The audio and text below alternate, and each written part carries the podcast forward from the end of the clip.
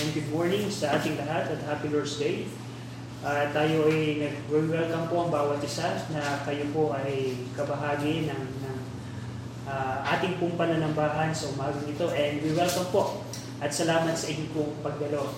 At tayo nagpapasalamat sa Panginoon dahil ang Panginoon po natin ay nagbibigay ng liwanag. Sabi po ng John chapter 1 verse 9, He is the true light. He is the true light na siya nagbibigay ng liwanag sa bawat isang tao po sa mundo po ito. Alam niyo ba na yung ngayong araw, ikaw ay nasa simbahan ito, yan ay pagbibigay ng liwanag ng Panginoon sa iyo.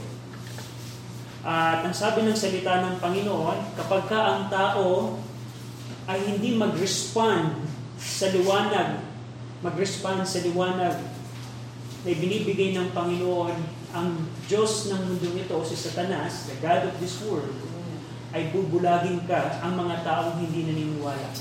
Yan, maaaring na dito ka sa umagang ito at ang mga bagay na ginagawa ng, ng, ng simbahan ay walang kabuluhan sa iyo, ang Diyos ng mundong ito, si Satanas, ay bubulagin ka at pipigilan niya ng liwanag ng maluwalhating ibanghelyo ay magliwanag sa iyo. Magliwanag sa iyo. Kaya nga, mga mga kaibigan namin sa umagang ito, ang Panginoon ay mabuti sa bawat isa sa atin dahil ang Panginoon ay binibigyan ka pa ng liwanag. Binibigyan ka ng liwanag. At tandaan niyo po, ang liwanag ay binibigay ng Panginoon, yan po ay masagana. Pipilitin at pipilitin ng Panginoon na maabot ang bawat isa at tumalima ang bawat isa sa Kanya pero tandaan niyo po, ang liwanag na binibigay ng Panginoon, hindi po walang hanggan. Darating po ang panahon, hindi mo na makikita ang liwanag ng Panginoon. Kaya nga sa umagang ito, if you still reject ang liwanag na binibigay ng Panginoon sa iyo, yan ay pananagutan mo na. Pananagutan mo na. At sa umagang ito po, tayo po ay nag-aaral ng Romans chapter 8. We're studying Romans chapter 8. At pinag-aaralan po natin ang ang ang ang ang libro ang ang ang chapter po ng Romans 8 actually ang Romans chapter 8 kung kung kung i-weigh niyo po titimbangin niyo po ang isa sa pinakamagandang chapter in the Bible is Romans chapter 8 of course maraming mga chapters like Isaiah 53 maaring yun ang pinakamagandang chapter para po sa inyo. Pero isa sa bagay isang chapter po na napaka laman na kumbaga kahit ito'y pag-aralan natin ng taon, hindi natin matatapos ang Romans chapter 8. Uh, ah, at sa Romans chapter 8 po last week nakita natin na ang isang mga ang mga mananampalataya na kay Kristo ay wala ng kondemnasyon. Yun ang past deliverance, the past deliverance of the believers. Naalala niyo po in Romans chapter 7, tanong ni Apostle Pablo, Sino, or wretched man that I am, who shall deliver me from the body of this death? And we see na ang isang Kristiyano, na kahit siya merong body of this death, siya ay yung kanyang yung kasalanan, yung kondemnasyon ng kasalanan sa isang mananampalatay na kalipas na. Nawala ng kondemnasyon at tayo ay matuwid na sa harapan ng Panginoon. We see that in last week. Nakita din natin kung paano because in Romans chapter 8 verse 4, The reason na wala na tayong condemnation dahil ang Panginoong sa Kristo po ang nakaranas ng condemnation from God. At yung requirement ng batas na dapat tayo ang magbabata, na dapat tayo ang magbabayad, ang Panginoong sa Kristo po ang, nag, ang gumawa para po sa atin, Romans chapter 8, verse number 4. At ngayong umaga po, pag-aaralan natin, yung, yung Romans chapter 8, verse 5 to 11, sino ba yung mga tao na lumalakad ayon sa Espiritu? Lumalakad ayon sa Espiritu. Dahil, tingnan niyo po, in Romans chapter 8, verse 1, yung mga tao na lumalakad ayon sa Espiritu ng Diyos, sila yung mga taong wala ng condemnation. So titingnan natin, sino ba yung mga tao ito? Let's pray po. Tayo pong lahat ay manalangin. Ama namin Diyos po na makapangyarihan sa lahat. Salamat po sa simbahan na inyo pong ibinigay niyo po sa amin. Salamat sa pangako na ang kayo po Panginoon ay magtatatag ng inyong pong simbahan na ang ang ang gate ng hell ay hindi po makakapanaig po Panginoon sa inyong pong simbahan. Salamat Ama dahil meron po kayong salita na inyo pong iniwan po sa amin. Salamat po Panginoon dahil meron kaming pure, preserved, and inspired Word of God sa aming pong panahon. Salamat din po Ama sa Panginoong Kristo na siya Panginoon nagbayad po ng aming pong mga kasalanan. Salamat sa aming Panginoong Kristo na aming pong mediator, na aming pong high priest sa mga oras po nito. At salamat din po Ama sa Diyos na banal na Espiritu na aming pong comforter sa mga oras po nito na nagpapaunawa Panginoon ng inyong pong salita. We pray na patawarin niyo po kami Ama sa aming pong mga kasalanan gagawa laban po sa inyo. We pray na kausapin niyo po kami, tulungan niyo kami na mamit ang aming mga spiritual na pangangailangan. We pray na makita namin bilang mga mananampalataya ang kahalagahan, Panginoon, ng paglakad ayon po sa uh, Diyos na banal na Espiritu. Sa ngalan po ng aming Panginoong Kristo, Amen. So, nakita natin, ang pag-aaralan natin po from verse number 5 hanggang verse number 11, who are the people who walk after the Spirit. Now, in verse number 5, which is connected in verse number 4, In verse number 4, we see that the righteousness of the law might be fulfilled in us who walk not after the flesh but after the Spirit. And verse number 5 explained the people who walk after the Spirit. Verse number 5 For they that after the flesh do mind the things of the flesh, but they that are after the Spirit, the things of the Spirit. Now, the question is how we can know if we are after the flesh or after the spirit? Maybe yan po ang tanong natin sa umagang ito. Paano ko malalaman, Brad? Ako ba isang tao na lumalakad ayon sa espiritu? O lumalakad, lumalakad ayon sa laman? And Paul explained in verse number 5. Verse number 5 explained na kung ikaw ay lumalakad ayon sa espiritu, iniisip mo, mind, The word do mind means you set your minds on. It's also translated in Colossians, the setting your affection. In Colossians chapter 3, the word do mind is, ano ba yung iniisip mo? So, verse number 5 explain, actually, it obviously explain, sino yung mga tao na after the Spirit. Actually, the word after the Spirit means is you are influenced Example, if I am after the Spirit, I am influenced by the Spirit. If I am after the flesh, I am walking under the influence of the flesh. At isang manifestation, if you are walking after the flesh, yung inyong iniisip, what is in your mind ay mga bagay ng ayon sa laman. Now, bilang opposite po, bilang opposite, kung ikaw naman ay lumalakad ayon sa yung sa espiritu, yung iniisip mo yung mga bagay ng sa espiritu, ng mga bagay ng sa espiritu. Now, makikita natin dito na in in in in Galatians chapter 5, tingnan niyo po, in Galatians chapter 5, tingnan natin bilang bilang test. Let's have some test. Ako ba ay lumalakad ayon sa espiritu o lumalakad ayon sa laman? Nakita natin in Romans chapter 8 verse 5, Depende to sa iyong iniisip. Ano yung nasa isip mo ngayon? Ano yung nasa isip mo kahapon? Ano yung nasa isip mo buong linggo? Yeah. And it tells if you are after the spirit or you're after the flesh. Now, tingnan natin, as we compare scripture by scripture, what are the things of the flesh and what are the things of the spirit? Anong page, Ate Mikey, sa 650 po. Page number 650. Galatians chapter 5, verse number 19 down to verse 23. Ako na lamang po yung babasa. Now the works of the flesh are manifest, which are this, adultery, fornication, uncleanness, lasciviousness, idolatry, witchcraft, hatred, variance, emulations, wrath, strife, sedition, heresy, envying, murders, drunkenness, revelry, and such like of the which I tell you before, as I have also told you in time past, that they which do such things shall not inherit the kingdom of God. Now, yun po ang mga bagay ng, sis, ng, ng, ng laman. Na ito ba ang nasa isip mo sa mga oras na ito? Now, sa Tagalog po, makikita ninyo, ano ba yung mga bagay na yun, Brother RJ? Parang hirap unawain ito. Now, titingnan natin sa Tagalog. In order to test kung ako ba ay lumalakad ayon sa sa laman. Now, sa Tagalog po, yung Galatians chapter 5 verse number 19, yung adultery, pangangalan niya. Yung word na fornication, yun ay pakikapit. Uncleanness, karumihan. Yung word na lasciviousness, ito yung sexual desire or kalibugan.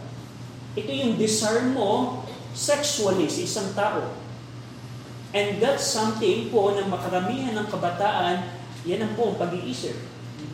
Nung ako po hindi ligtas, yan po ang aking pag-iisip nung ako'y kabataan. Yan po ang aking pag-iisip, lasciviousness. Ano pa? Verse 20, pagsamba sa Diyos-Diyosan, yan ay mga bagay ng laman. Pangkukulang. And by the way, alam niyo po ba ang pangkukulang ay nung dati po, nung, nung, nung, nung, nung, nung lumang panahon, ang mga mangkukulang sinusunog po. Pero ngayon, ang pangkukulang, accepted na po ng society. Kung paano, ito po yung pinapanood pa natin. Ito pa yung binabasa natin. Ito pa yung pinapakinggan natin. Witchcraft, idolatry, witchcraft, hatred. The word hatred is pagkamuhi, pag-aaway, paninibugho, pagkapuot, sigalutan, mga panghimagsik, mga hidwang paniniwala. At yan po ang bunga ng laman. Sino po sa inyo ang, ang merong kaaway na kapag ka sila'y ginawa ng masama, ay gusto ka agad maghiganti? Yan po eh, after the flesh. After the flesh. Verse number 21, pagkaingit, mga pagpapatayan, paglalasing, mga walang taro sa pagsasaya, at mga katulad nito. At mga katulad nito. Yan po ang mga bagay ng salamin. Now, the question is, ito ba ang nasa isip mo ngayon? Ito ba yung mga nasa isip mo ngayon? Mga bagay ng salaman? Kasi kung ito yung mga nasa isip mo ngayon, sabi ni Pablo, sila ang mga after the flesh. Sila yung mga tao ng after the flesh na merong condemnation na kaantay sa kanya. Pero, yung pong mga tao na lumalakad ayon sa Espiritu, ito po ang mga ini ang mga iniisip po ay mga bagay ng si Espiritu. Tingnan natin din po sa Galatians chapter 5, ano yun po yung mga bagay ng si Espiritu, verse 12, number 22. But the fruit of the Spirit is love, joy, peace, long-suffering, gentleness, goodness, faith, meekness, temperance. Against such there is no law. And those are the few things of the Holy Spirit. Of course, ito po ay bunga na ng Espiritu sa isang tao, pero yung word na things of the Spirit is much broader. To simplify that is, parang ganito po. Parang ganito po. Bigyan ko po kayo ng test. Yung po bang pagbabasa ng Bible, it is the thing of the flesh or the thing of the Spirit? The thing of the Spirit.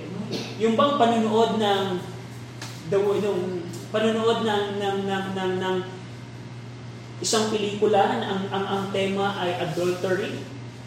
Iyon ba ay thing of the flesh or thing of the spirit? Thing of the flesh. And that's very uh, obvious example po. Now, kung ano po ang nasa isip po ninyo, that dictates if you are after the flesh or after the spirit. Now, lahat, I, I know na lahat nasa sa kalagitnaan po natin, tayo po ay nasa simbahan ngayon. Pero I tell you, hindi po lahat ng nasa atin ay merong pag-iisip ng after the Spirit. Yes. Kasi may iba na sumusunod sa Panginoon dahil lamang sa pagkain ng panahon ng Panginoon sa Kristo. May mga tao ng panahon ng Panginoon sa Kristo, wait Panginoon, susundan kita, pero dahil nakakabusog ka, nagbibigay ka ng tinapay sa amin. And that's the same thing po sa ating panahon. That's the thing of the flesh.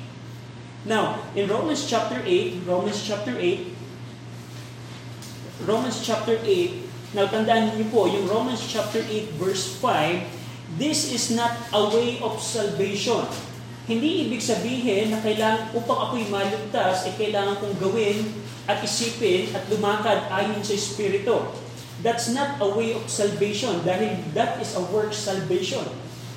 Ang Bible po nagtuturo, hindi po nagtuturo na kailangan mong gumawa upang ikaw ay maligtas. Romans chapter 8 verse 4 or verse number 5 is an evidence of salvation. Ang isang tao pong ligtas, yan po ang ebidensya na siya'y mananampalataya. Now, tingnan niyo po. Dahil in, in Romans chapter number 8, verse number 14, as we jump in verse number 14, For as many as are led by the Spirit of God, they are the sons of God. The word led or after, yung word na after, ang ibig sabihin po nun ay influence or pinangungunahan. So yung mga tao po na pinangungunahan ng Spirito, sila yung mga anak ng Diyos. Now, yung Romans chapter 8 verse 5, tandaan po ninyo, hindi po ang tinuturo ni Pablo dito is, Brad, kailangan ko bang lumakad ayon sa Espiritu? Or kailangan ko bang nasa isip ko lagi, dapat isipin ko lagi, magsisimba, magbabasa ng Bible, mananalangin, yun ba dapat ang nasa isip ko upang ako'y maligtas? No, hindi po. Yun po ay resulta ng kaligtasan. That's the result of salvation sa isang tao po. That's the result of salvation.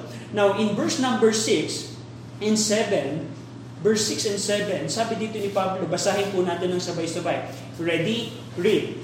For to be carnally minded is death, but to be spiritually minded is life and peace. because the carnal mind is enmity against God, for it is not subject to the law of God, neither indeed can be. Now, salamat po. In verse number 5, nakita natin how to know if you are walking after the flesh or walking after the spirit. It depends on what you think or where do you put your affection. Where do you put your affection?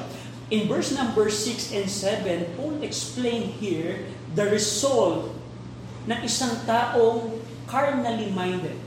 The word carnally minded is you have the state na iniisip mo lagi yung mga bagay ng sa laman. That's the carnally minded. Ang resulta nun is, for to be carnally minded is death, but to be spiritually minded is life and peace. Now, ito din po, ito po yung nilinaw ni Pablo in Romans chapter 6, verse 21 to 23. Tingnan niyo po, quickly. In Romans chapter 6, verse 21 to 23, sabi ni Pablo, What fruit had ye then in those things whereof ye are now ashamed? For the end of those things is death, but now being made free from sin and become servant to God, ye have your fruit unto holiness and the end everlasting life. For the wages of sin is death, but the gift of God is eternal life through Jesus Christ our Lord. That's the same result po. Ang isang tao po na carnally minded, yung pong carnally minded, sila po yung mga tao na lumalakad ayon sa kanilang laman. Ang impluensya ng laman sa kanila ay napakalaki. Sila po'y alipin ng kasalanan. Just Romans chapter 6 said. Ang resulta po nun ay kamatayan. The end result is condemnation against God. Pero, yung pong mga tao na nakalaya sa kasalanan, yung pong mga tao na walking after the Spirit, yung pong mga tao na merong spiritual minded, ang resulta po nito ay life and peace. Life and peace, just kung paano po sinabi ni, ni Pablo in Romans chapter 6, holiness unto everlasting life. Now, verse number 7, why? Bakit kamatayan ang resulta ng isang taong carnally minded? Bakit, Brad, kung ako'y mag-iisip ng ayon sa laman, bakit ito'y kamatayan ng resulta? Bakit ganun kahigpit? Bakit ganun kabagsik? Verse number 7 said, Because the carnal mind is enmity against God. Is enmity against God. Ibig sabihin po is opposing or actively opposed to God. Actively opposed to God. Ang isang kalalagayan po, tandaan niyo po, ang isang kalalagayan ng iniisip mo ay laging mga bagay ng ayon sa laman. It is actively opposing or pakikipagtalo, pakikipaglaban sa Diyos. Pakikipaglaban sa Diyos. Verse number 7 said also, For it is not subject to the law of God, neither can it be. Neither indeed can be. Neither indeed can be. Nang sinasabi po dito ni Pablo is, kung ikaw ay merong carnal mind, the word carnal mind is, kung anong iniisip mo ay ayon sa laman, yung mga bagay ng laman ang iniisip mo, ito'y pakikipagtalo sa Diyos. Dahil never ang ang isipang karnal ay ayon sa batas ng Diyos. Never niyang masusunod ang batas ng Diyos. Sabi ni Pablo doon, it is not subject to the law of God. It is opposed to the law of God. At kailanman imposible, sabi ni Pablo, imposibleng mapailalim sa batas ng Diyos ang pag-iisip na karnal. Pag-iisip na karnal. Now, tingnan niyo po in verse number 8, anong resulta nito? Verse number 8, So then, they that are in the flesh cannot please God. Cannot please God. Cannot please God. Kaya pala, ang carnally minded ay magre-resulta ng kamatayan una dahil ito'y pakikipag-away sa Diyos. Can you imagine? Kaaway mo ang Diyos? Pwede mong makaaway siguro yung kapitan ninyo dahil pwede kang lumipat ng barangay.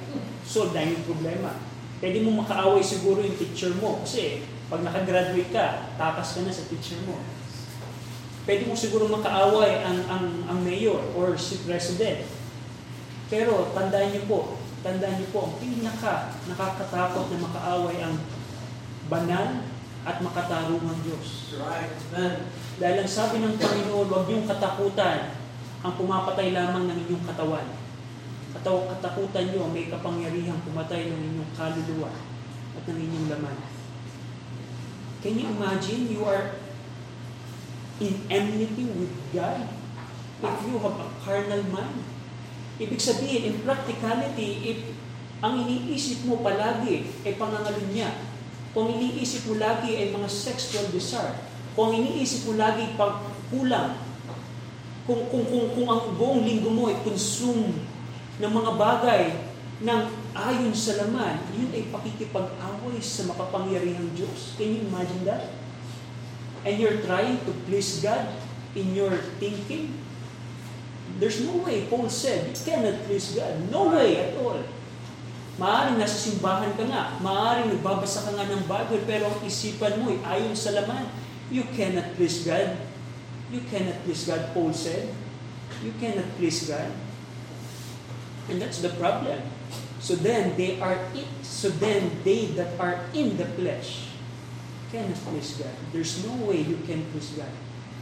Kaya nga sa ating mga mananampalataya, of course, this not this doesn't this doesn't repair repair sa mga Kristiyano dahil ito po yung mga taong hindi Kristiyano.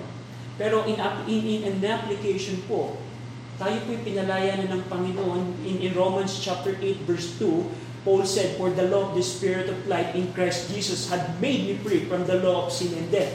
Yan po ang kalalagayan natin. That's our position. Pero tandaan niyo po, Kristiyano, na kahit ikaw ay ligtas na, pwede mo pa rin lumakad ka sa laman.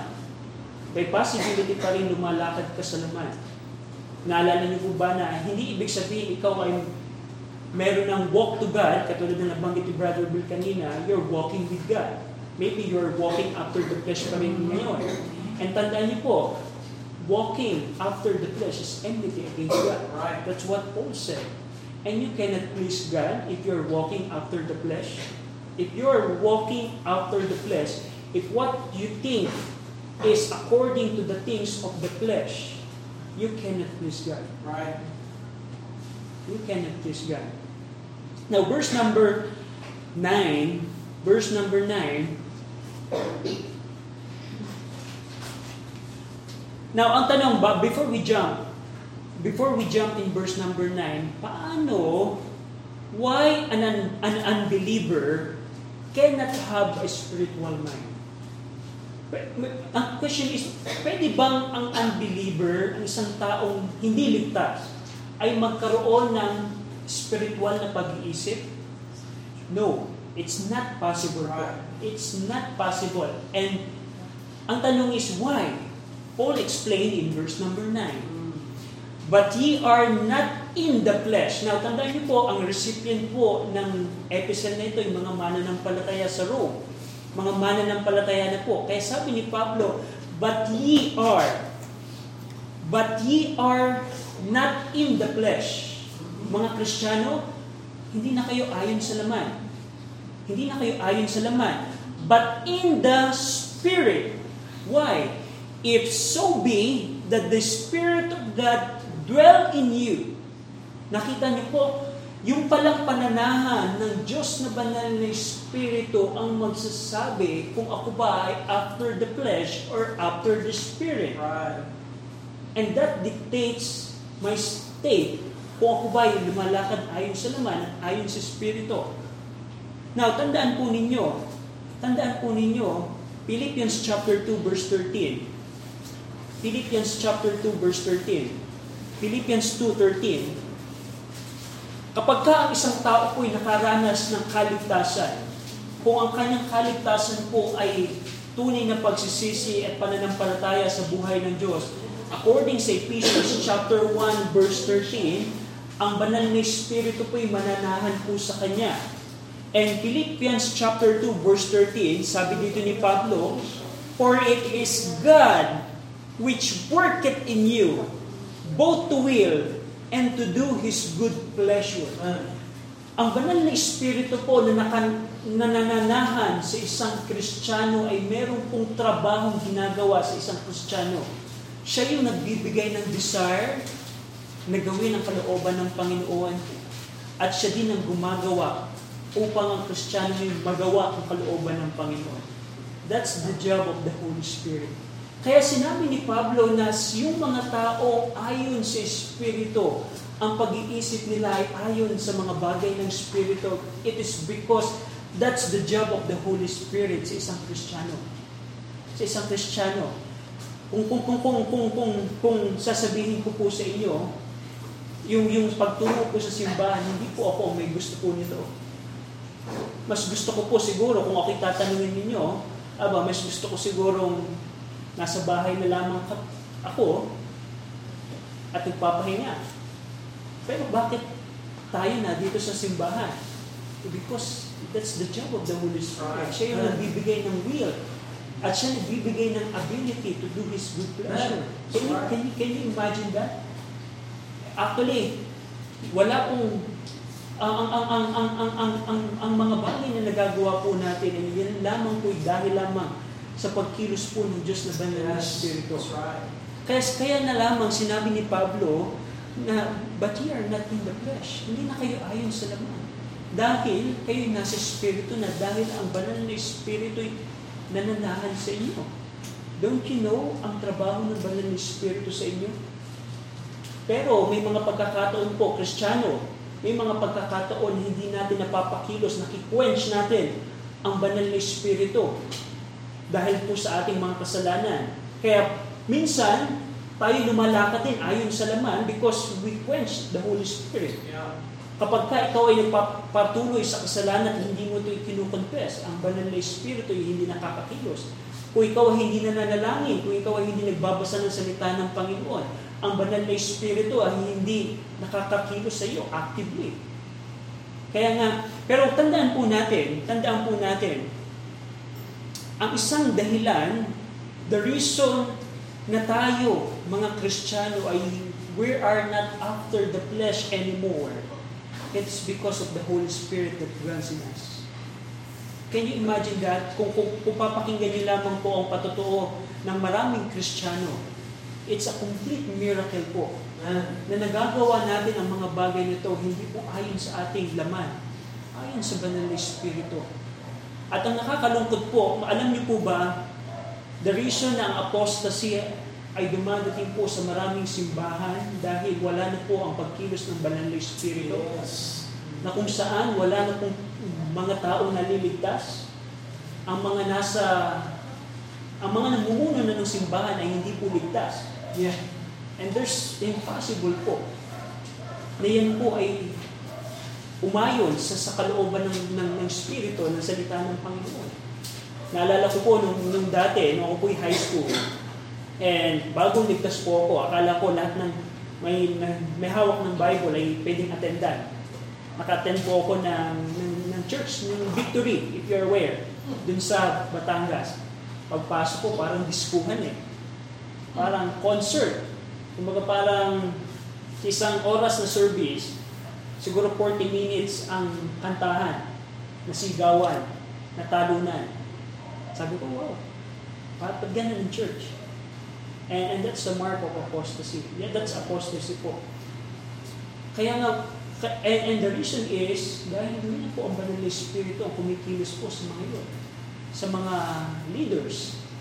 And it's impossible, at alam niyo po ba, Kristiyano, minsan, ginagawa natin ang ministry na hindi na ayon sa Espiritu. Yeah. Ginagawa na natin ayon sa laman. Mm. At yan po yung nakatatakot na kalalagayan. Kasi kung, kung, kung ang mga bagay ng sa Panginoon ay ginagawa na natin ayon sa ating sariling lakas at hindi na ayon sa impluensya ng banal na Espiritu, ay nakakatakot po na kalalagayan yan. Yeah. Nakatakot na, nakakatakot po na kalalagayan. But we see here na ang Espiritu pala ng Diyos ay merong impluensya sa isang Kristiyano. Siya yung nagbibigay ng will. At siya yung gumagawa. The reason na pagising mo ng umaga ay gusto mong basahin ang salita ng Panginoon, that's the job of the Holy Spirit. Amen. Right. The reason na kaninang umaga paggising mo, na dapat ikay pupunta sa SM, pero sabi mo, ay, mas gusto kong pumunta sa church. That's the job of the Holy Spirit. Amen. Yeah. That's the job of the Holy Spirit. The reason na may nakita kang ali na binigyan mo siya ng trucks, na dapat hindi mo bibigyan ng trucks, pero merong in- inside of you na nagsabi, bigyan mo siya ng trucks. Mm. That's the job of the Holy Spirit. Amen. It is God who worketh in you both to will and to do His good pleasure. And that's the evidence of salvation. Now, in verse number 9, hindi po natapos doon. Sabi ni Pablo, the second sentence in verse number 9, Now, if any man have not the Spirit of Christ, he is none of his. He is none of his.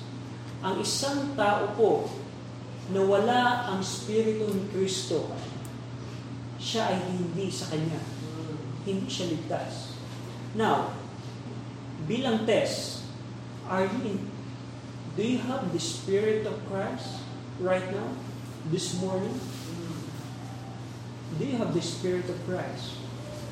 And I tell you po, sa isang Kristiyano po, lahat po ng Kristiyano na tatanungin po ninyo, ang, ang, ang impluensya po ng banal na Espiritu, hindi po ito yung napapanood niyo po sa YouTube na parang maglulupagi ka, Yeah. na iiyak ka, that, that's the devil po. Hindi po Yeah. yan ang Holy Spirit. That's not, God is not the author of confusion.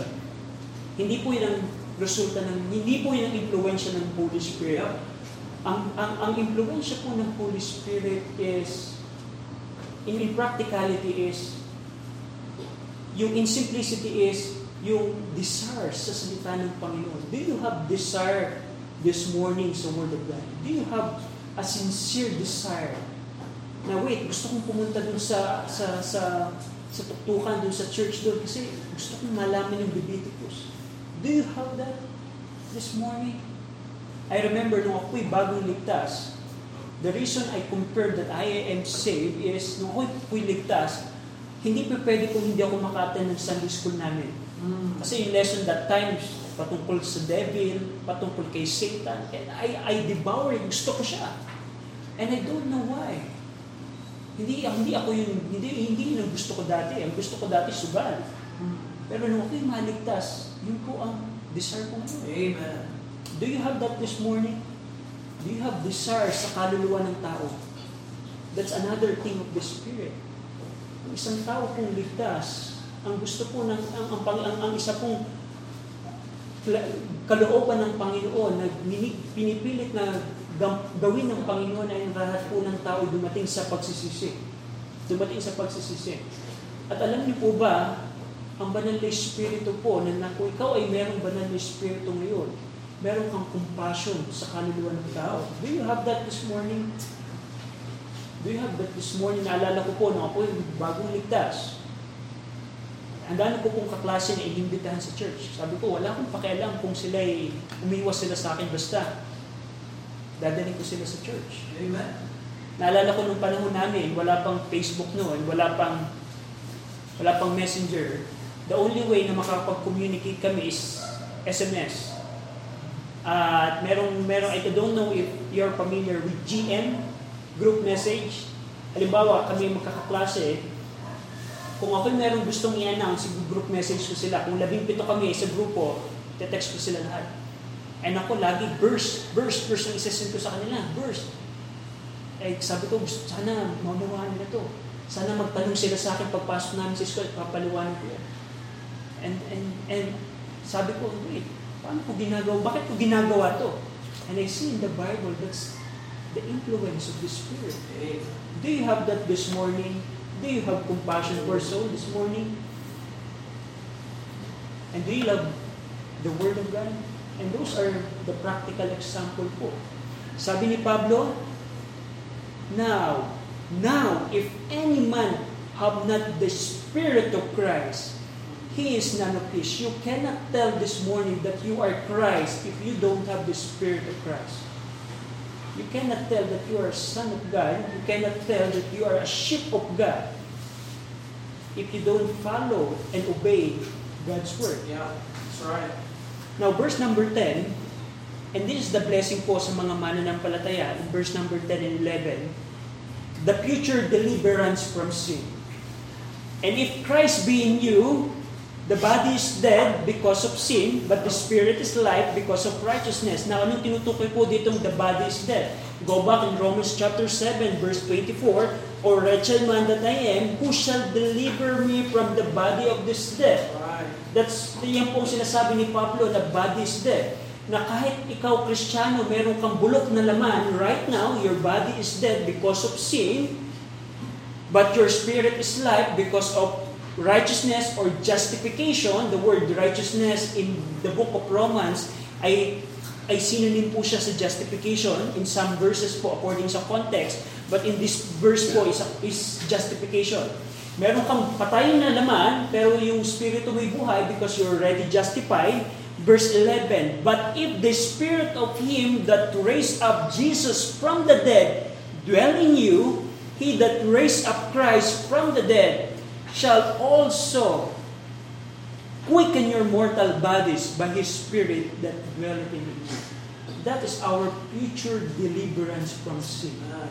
Now, tanong ni Pablo in Romans chapter 7, O wretched man I am, O wretched man that I am, who shall deliver me from the body of this death? And Paul answered his own question. Kung ikaw ay Christian right now, you are one of his. Because alam mo na meron kang ebidensya at influensya ng banal na Espiritu. Paul said na, yes, patay ang iyong katawan dahil sa kasalanan. Bulok ang iyong laman. Meron kang old sinful nature.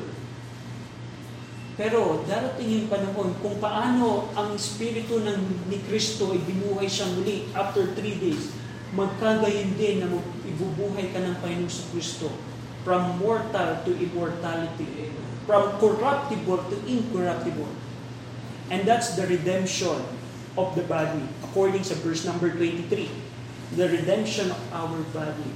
Now what Paul says here is, darating po yung pagkakataon na wala na pong dominion ang kasalanan sa atin.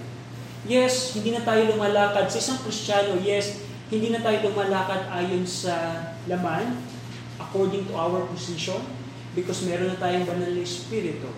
Dahil ang banal na Espiritu, siya ay nagbibigay ng kalooban niya at siya din gumagawa ng kalooban niya sa atin.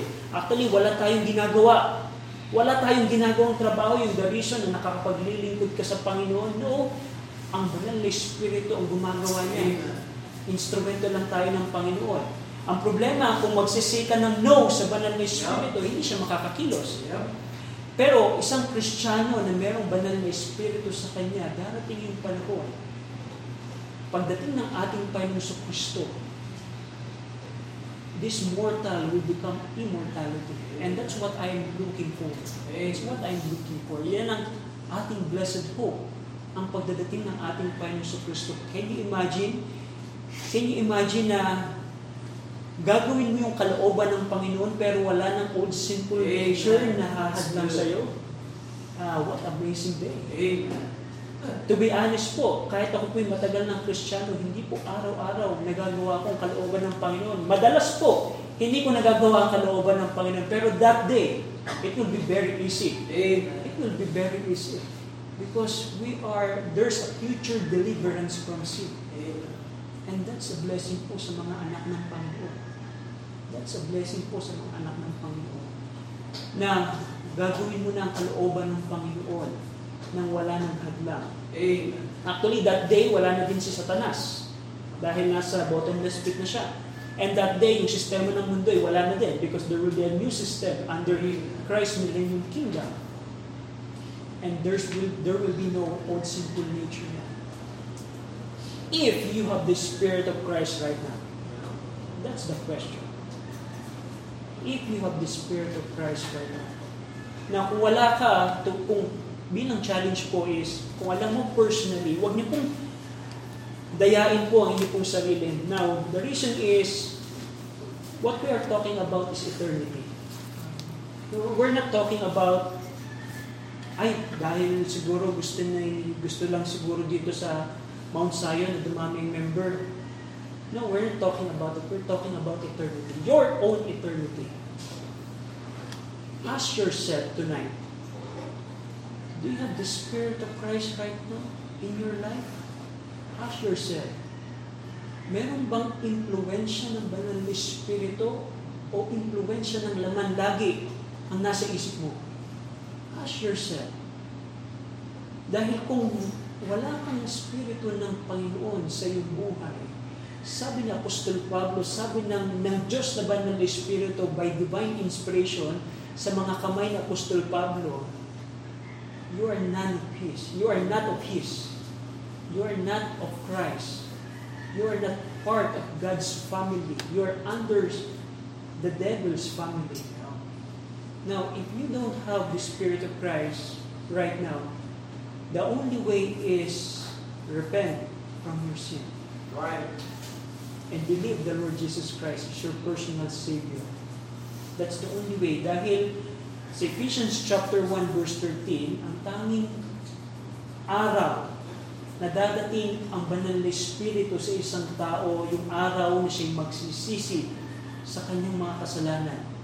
Ang pagsisisi ay humbling yourself before God. You stop fighting God. Maaring sa mga oras nito, you still fight God, you need to humble yourself and stop fighting God. Yup. Repentance is turning around. Kung ngayon nakaharap ka sa sistema ng mundo, kung ngayon nakaharap ka sa mga Diyos-Diyosan, kung ngayon nakaharap ka sa mga sakramento, kung ngayon nakaharap ka sa mga good works, kailangan talikuran mo yan Yup. at tumalima ka sa ating Panginoon. That's Amen. repentance. And kailangan mong sampalatayaan ang ating Panginoon sa Kristo bilang Panginoon tagapagligtas. At kung gagawin yan, the Bible says, the Comforter will come. At yung the rest will, the, the, the rest of the things, ang banal na Espiritu na po ang gagawa niyo. Magigising ka na lamang na, wait, bakit ang iniisip ko para puro Bible verse na lang? Amen. Bakit ang mga iniisip ko yung parang panalangin na lang lagi? Bakit ang iniisip ko yung mga bagay ng sa Espiritu na lamang? According sa ating lesson. That's amazing status. Do you have that this morning? Shall we pray? Ama namin Diyos po na makapangyarihan sa lahat, we praise and thank you po sa inyong pong salita. Salamat Panginoon dahil kahit Panginoon ang Panginoon sa Kristo po ay nag-ascend na po sa kalangitan, nagbigay po at nag-iwan po kayo ng comforter sa aming pong mga Kristiyano. Salamat po Ama sa pangako ng redemption of our body sa hinaharap. Salamat po Ama sa inyong pong salita ng aming napakinggan. We pray and ask na sa aming pong mga bisita, na kayo po ang patuloy na magbigay sa kanila ng liwanag upang maunawaan nila ang pag-ibig po ninyo, maunawaan po nila, Panginoon, ang kabanalan at katuwiran po ninyo. We pray and ask na makita nila na sila, Ama, inibig po ninyo, na hindi pong binigay ang inyong pong bugtong na anak, ang aming pong Panginoon Kristo. Na kung sila, Ama, ay mananampalataya sa aming Panginoon Kristo at magsisisi sa kanilang mga kasalanan, kayo po ang Inoon ay magbibigay sa kanila ng buhay na walang hanggan na hindi pong pangako sa inyo pong mga anak. Sa ngalan po ng aming Panginoon sa Kristo, Amen.